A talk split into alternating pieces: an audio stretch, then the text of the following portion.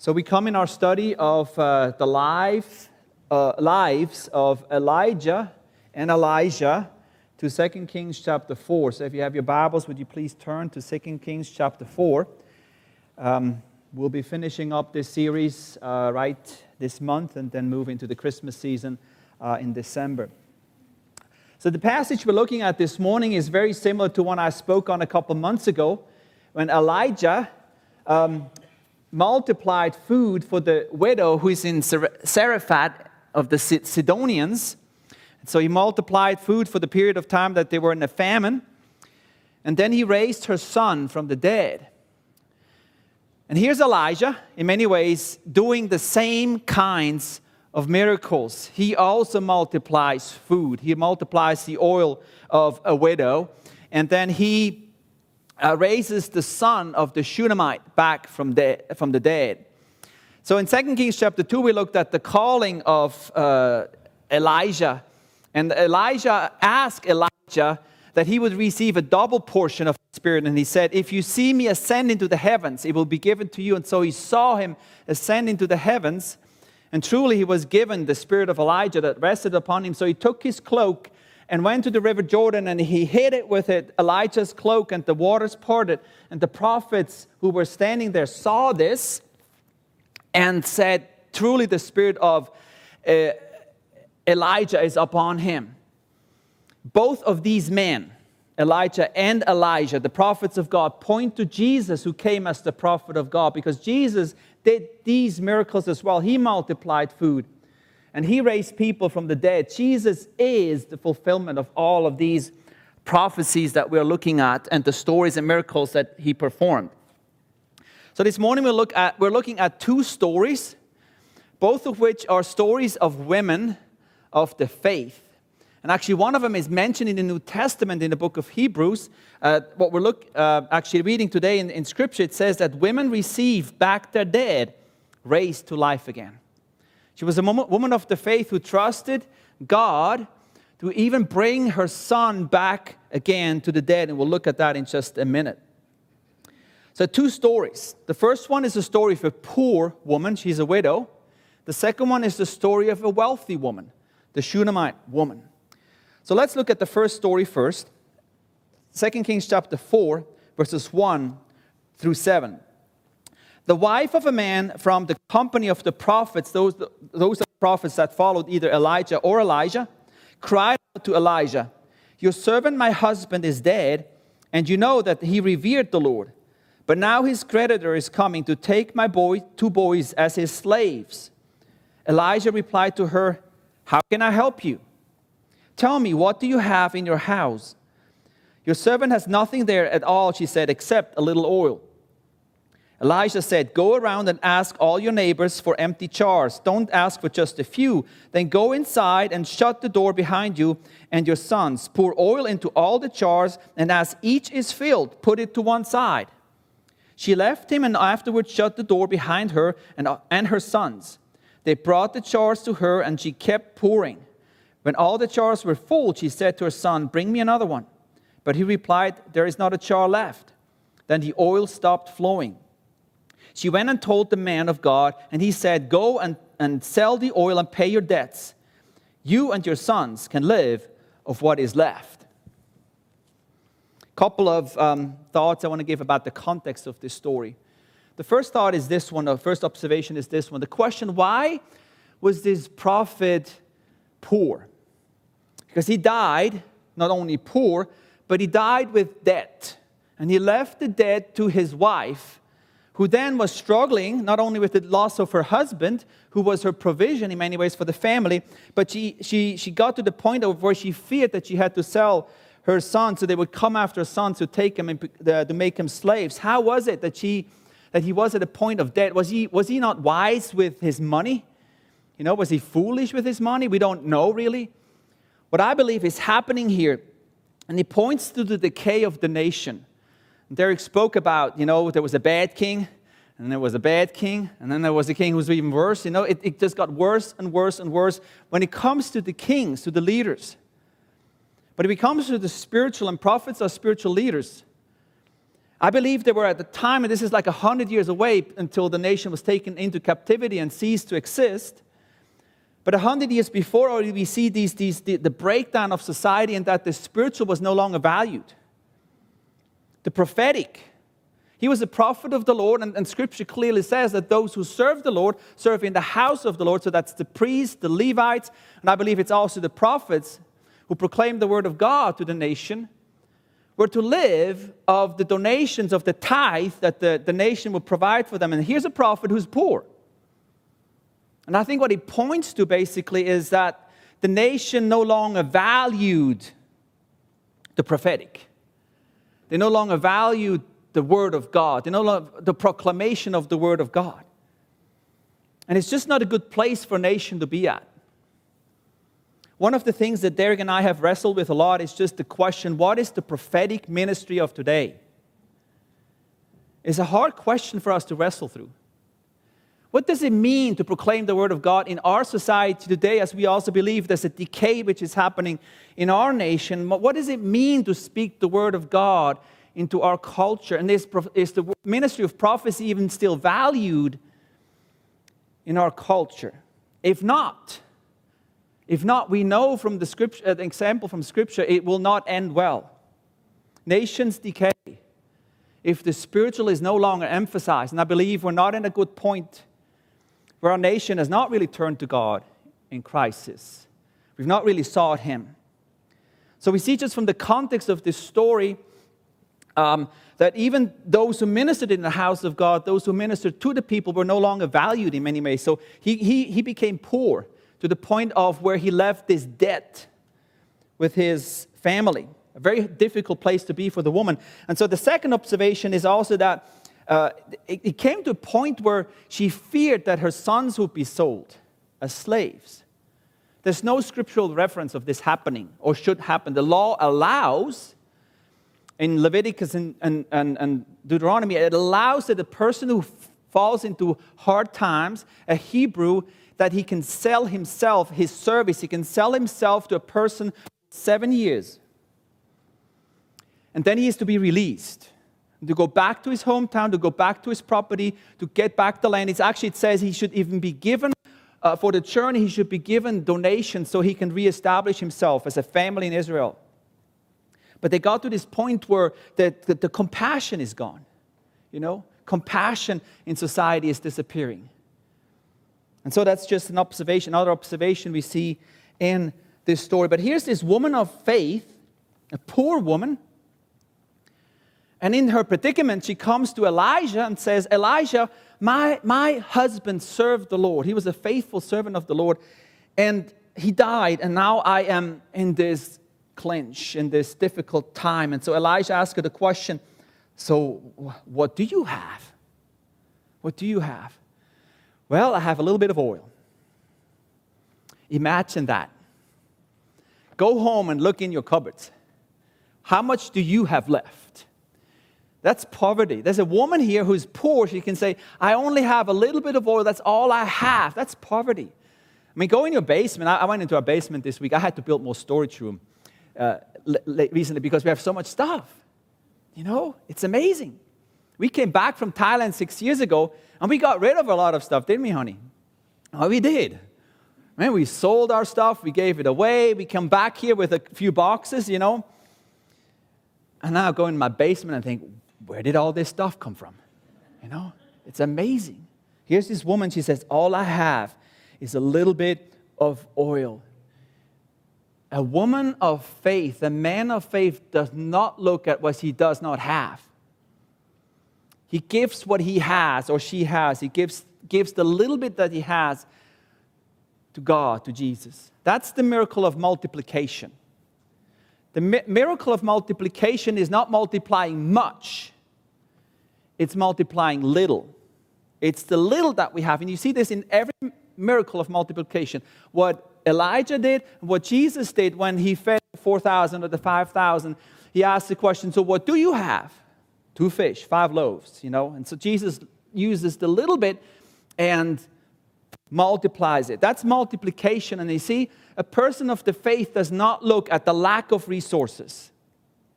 It's not about the lack of our resources, it's about giving to the Lord what we have. And even if it's just a little bit, we give it to Him and we trust in Him that He can use the little that we have for His glory. Um, what comes to my mind here is, is, is, is a story that has impacted me uh, greatly early on in my uh, Christian life is, is, is the life of Gladys Aylward, who um, I think it was like the 20s, 1920s, 1930s, who was called to become a missionary to China. And so she applied to China Inland Mission uh, to go to China, and she was flat out rejected. Why?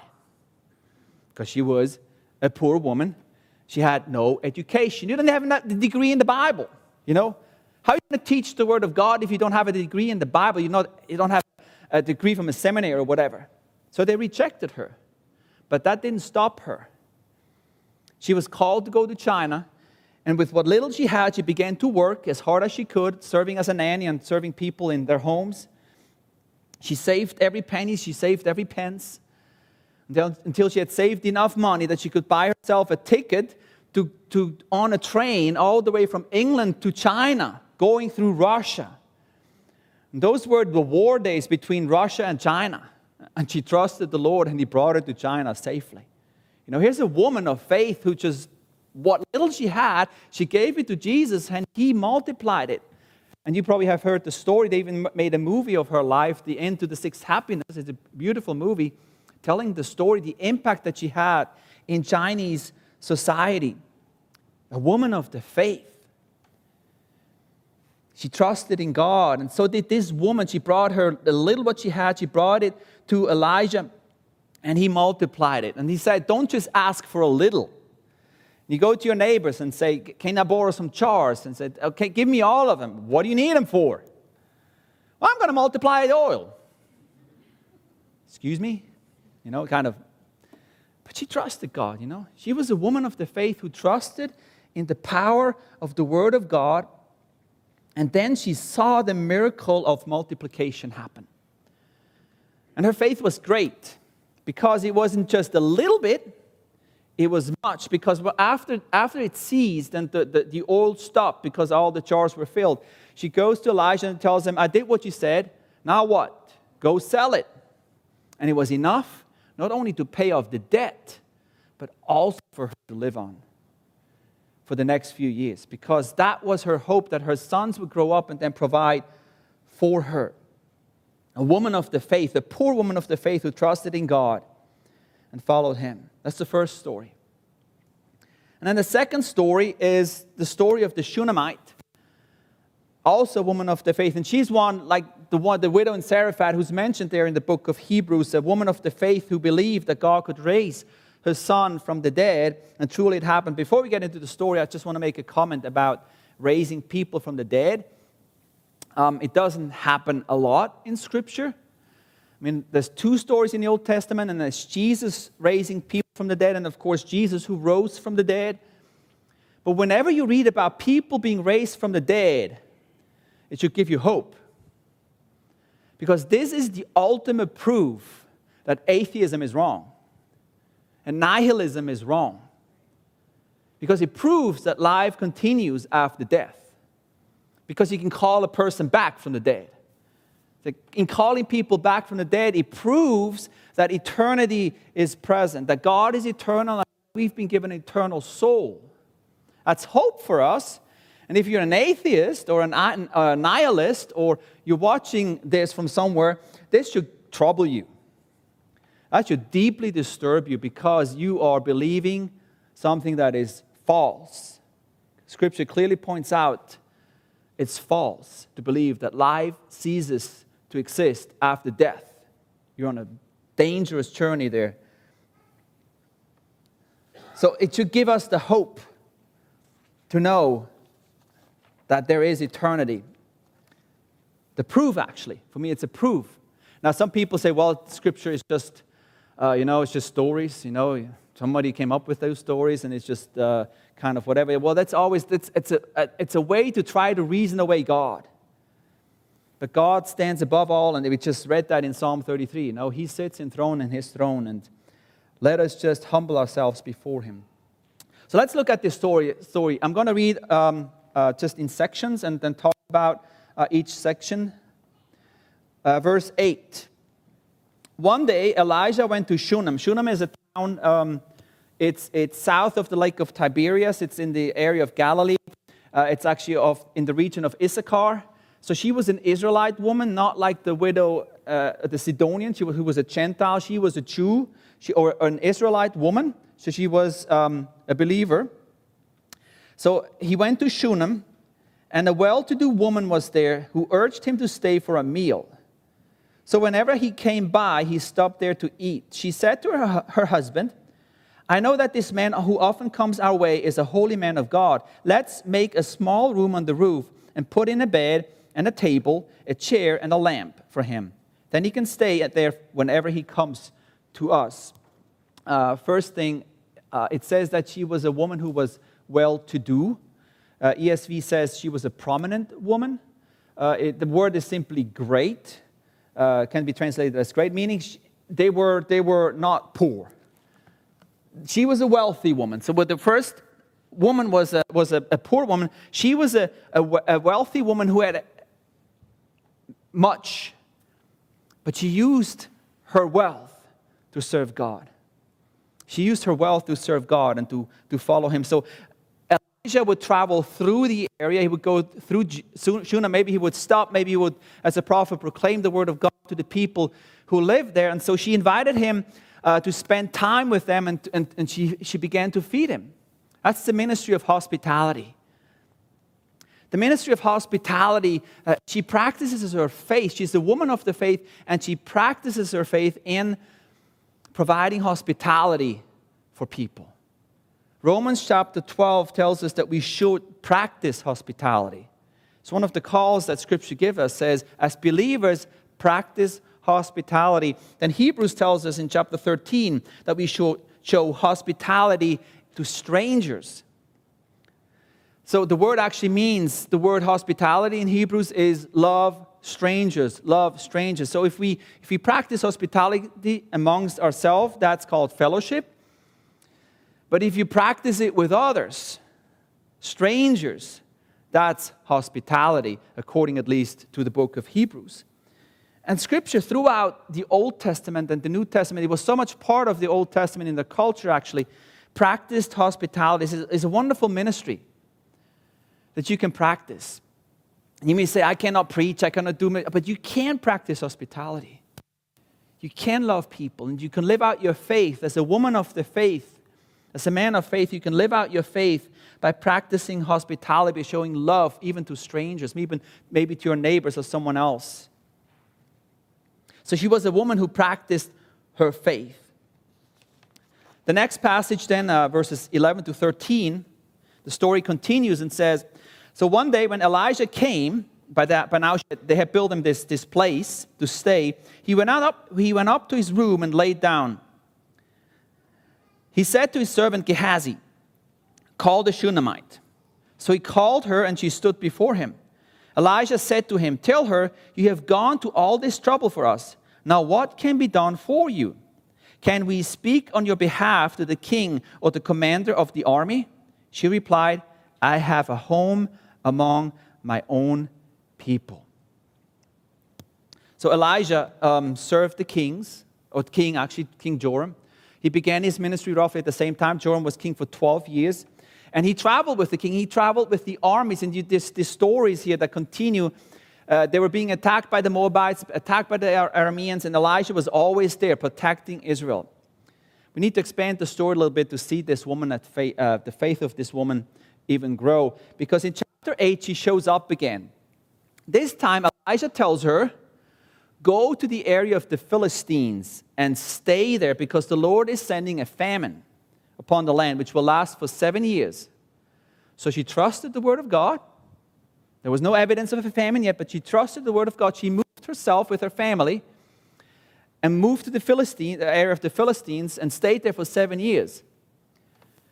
Then she moved back. In the meantime, they had taken away her property it, looks like her, her, her husband is dead by now because he was old by then, because he doesn't show up. But she goes to the king And Gehazi is there, the servant of Elisha, there telling the story of raising uh, her son back from the dead. And at, this is the Lord working, you know, through circumstances. Um, there she is. She comes in right as he tells the story and says, he says, There she is. That's the one, you know. And so the king says, Restore everything to her. Give her land back, give her property back, even give the harvest back, whatever grew in those years of the famine, give it back to her.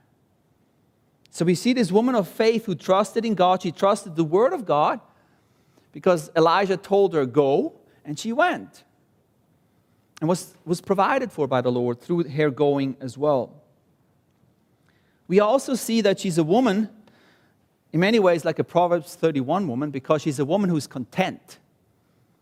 She is humble, she is modest. Because when um, Elisha asked her, Can I do anything for you? This is like robbing the genie, you know, coming out of the bottle. What would you like? What can I do for you? You know, this is, this is like, oh, great. What does she say? I have everything. I have everything. I have a home among my people. I'm accepted. I'm part of my society. I'm well. That's contentment. It's being content. She's a modest woman. She's a humble woman. She's a, she's a Proverb 31 woman, you know, the woman who, who, who serves the Lord, is busy, provides for her family. She's also very content. And so 1 Timothy chapter 6, Paul says, if we have food to eat and if we have clothes to wear, it's okay. Be content.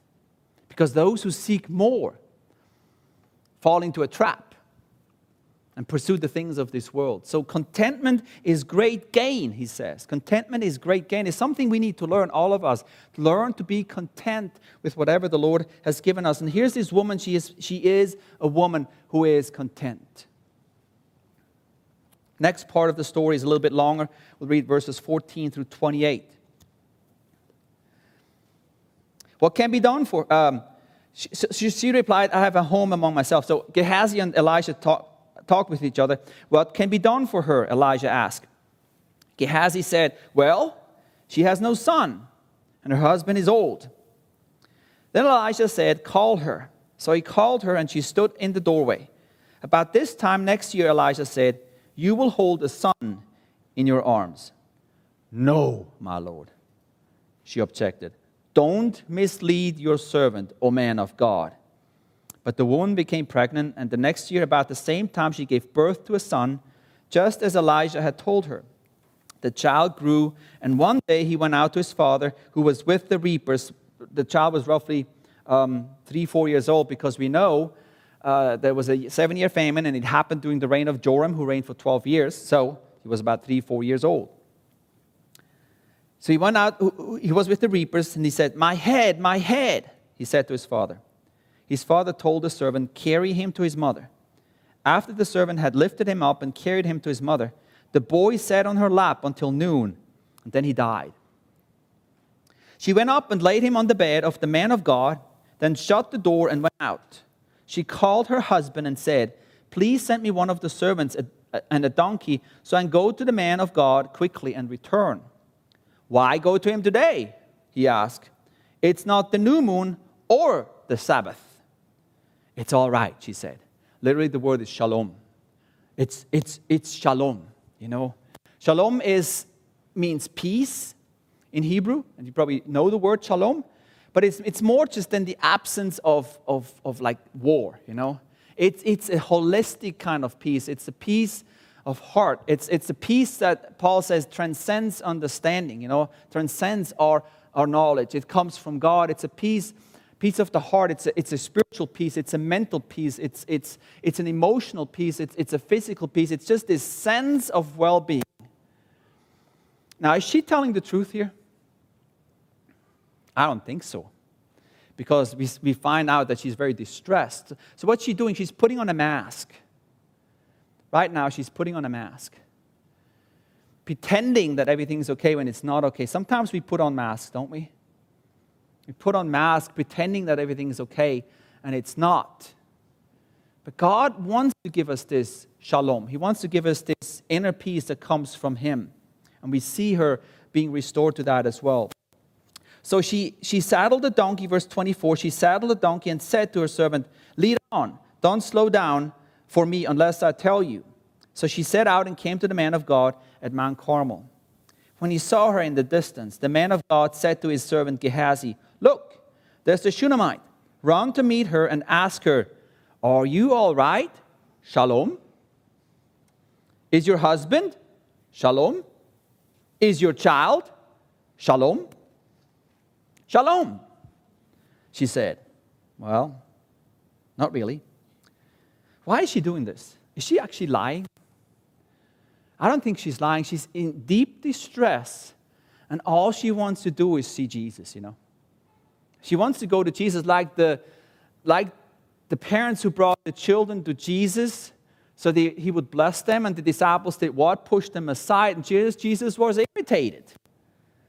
It's one where he says he was really irritated with his disciples and says, Let the little children come to me because Gehazi is actually doing the same thing, We'll do the same thing. We'll see this right now as we continue the reading. Um, when, when she reached the man of God at the mountain, she took hold of his feet. What did Gehazi do? He came to push her away, keep her away. But she wanted to see Elisha. She wanted to be at his feet and talk to him. She wanted to talk with God. Leave her alone. She's in bitter distress, but the Lord has hidden it from me and has not told me why. Did I ask you for a son, my Lord? She said, Didn't I tell you, do not raise my hope? Here's a woman who has deep pain, and she's lived with this pain because she has been barren. It says that her husband was old. I don't think she was a spring chicken anymore herself. She may have been even been at the time of menopause or even beyond the time of menopause.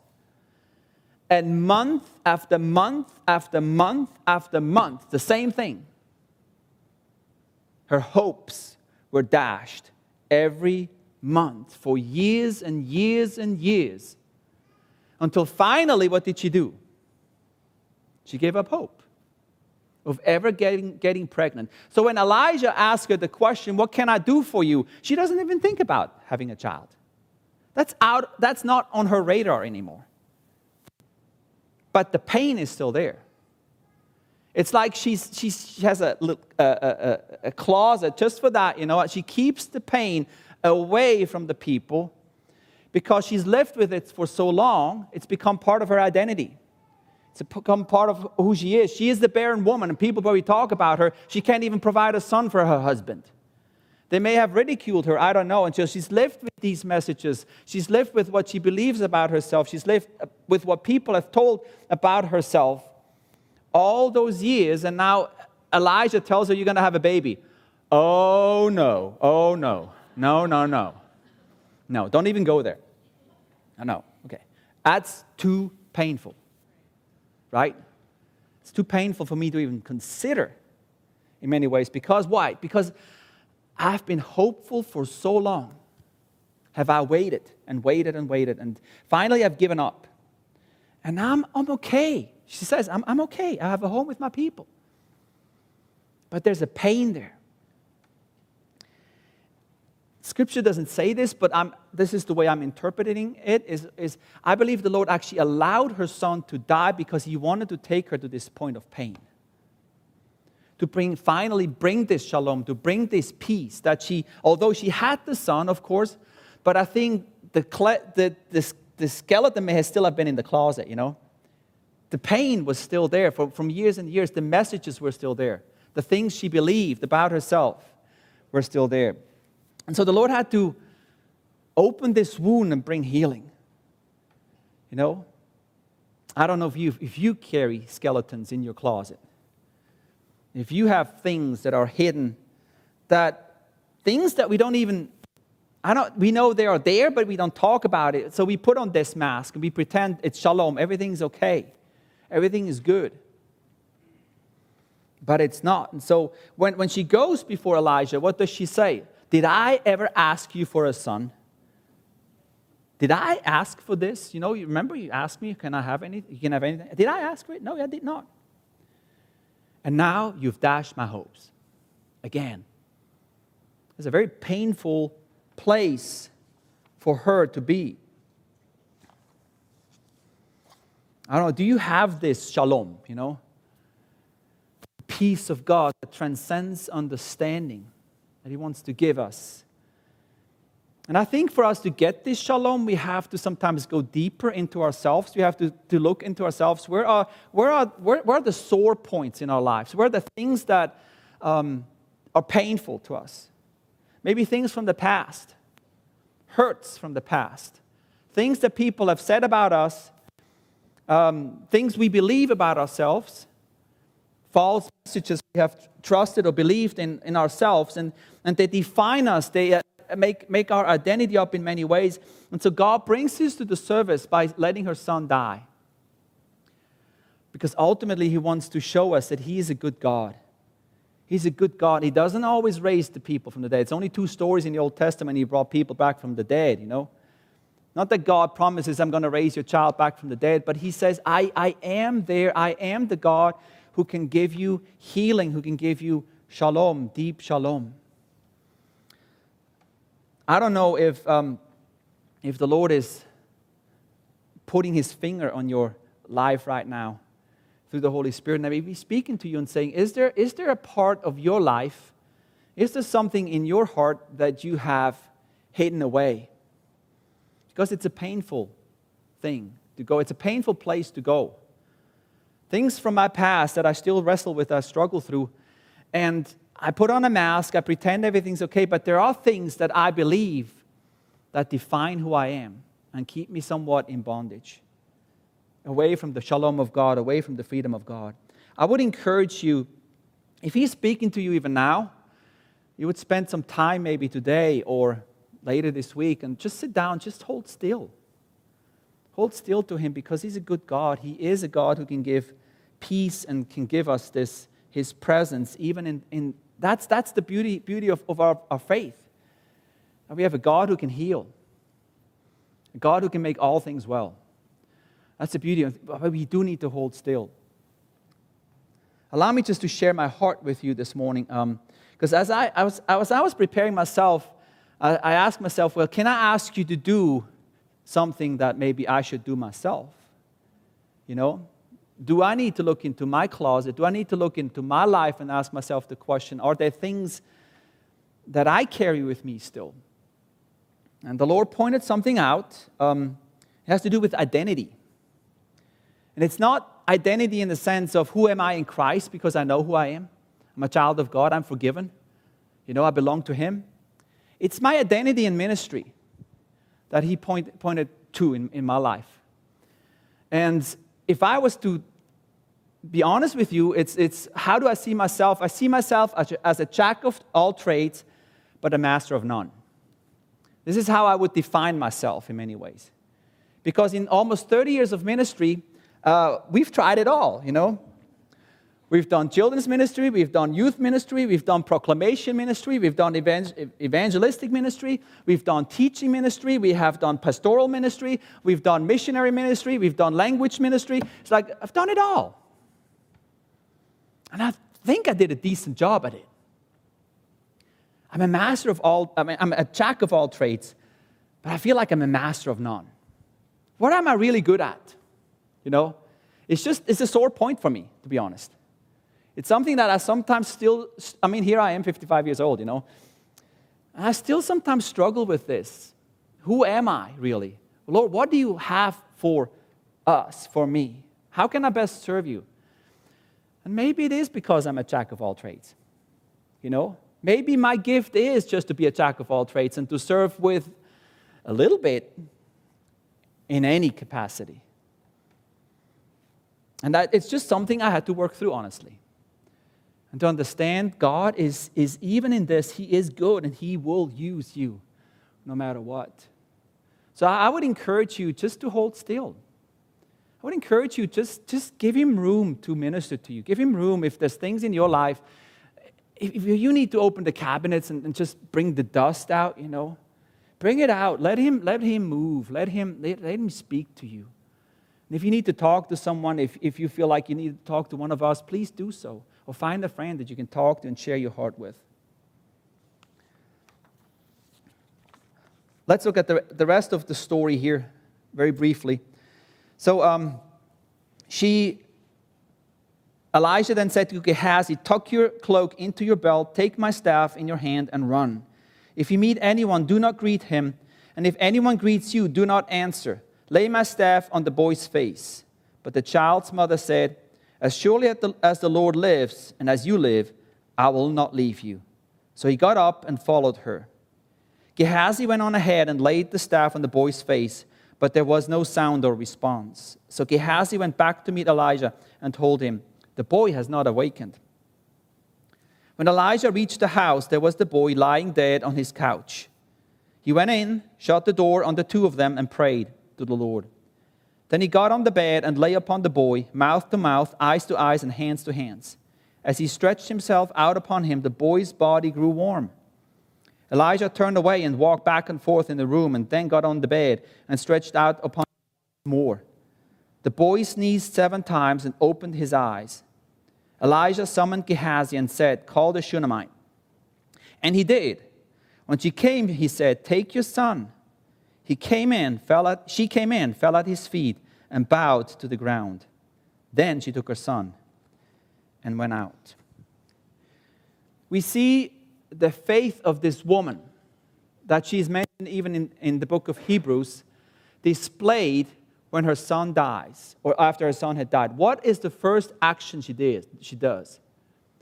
She takes her son and lays him on the bed. Whose bed? The prophet's bed. Not on her bed, not on the child's bed, but she lays him on the prophet's bed. Why? because that's her hope. That's her faith. Maybe she had heard about Elijah who raised the, uh, the son of the widow in, in, in Zarephath. Maybe she had heard the stories and knew that the prophet of God, the man of God, could do such a thing. I don't know. But her, this is a, an act of faith on her part that she puts him on Elisha's bed and then goes to Elisha, telling her her pain, laying it out before him and then say, No, Gehazi is not good enough. Remember, he's the dude who pushed me away? No, I don't want him. I want you. I need you. I need you, Jesus. I don't need a substitute. I need you. So that's her act of faith. And so she sees ultimately, even in, with the pain that she experiences, she sees God move in mighty ways. She's a woman of the faith who trusted in God and he did great things. And the story ends, and that's where I would like to end. How does the story end? It ends in worship. You know, because ultimately she, she bows at the feet of Elisha, and I believe she bowed also before God. And your story, our stories, where do they end? You know? They will ultimately end in worship. If we follow God, if we trust in Jesus, and we, we, live our lives for Jesus and with Jesus, where do our stories end? They end in worship. And we are before Him. And you know this famous song by MercyMe? I can only imagine. You know, I'm sure you've all heard it, you know. It's always on the radio. Still, like 20 years later, something like that. Because it's, it, it moves us so deeply, doesn't it? I can only imagine what will it be like? What will it be like the first minute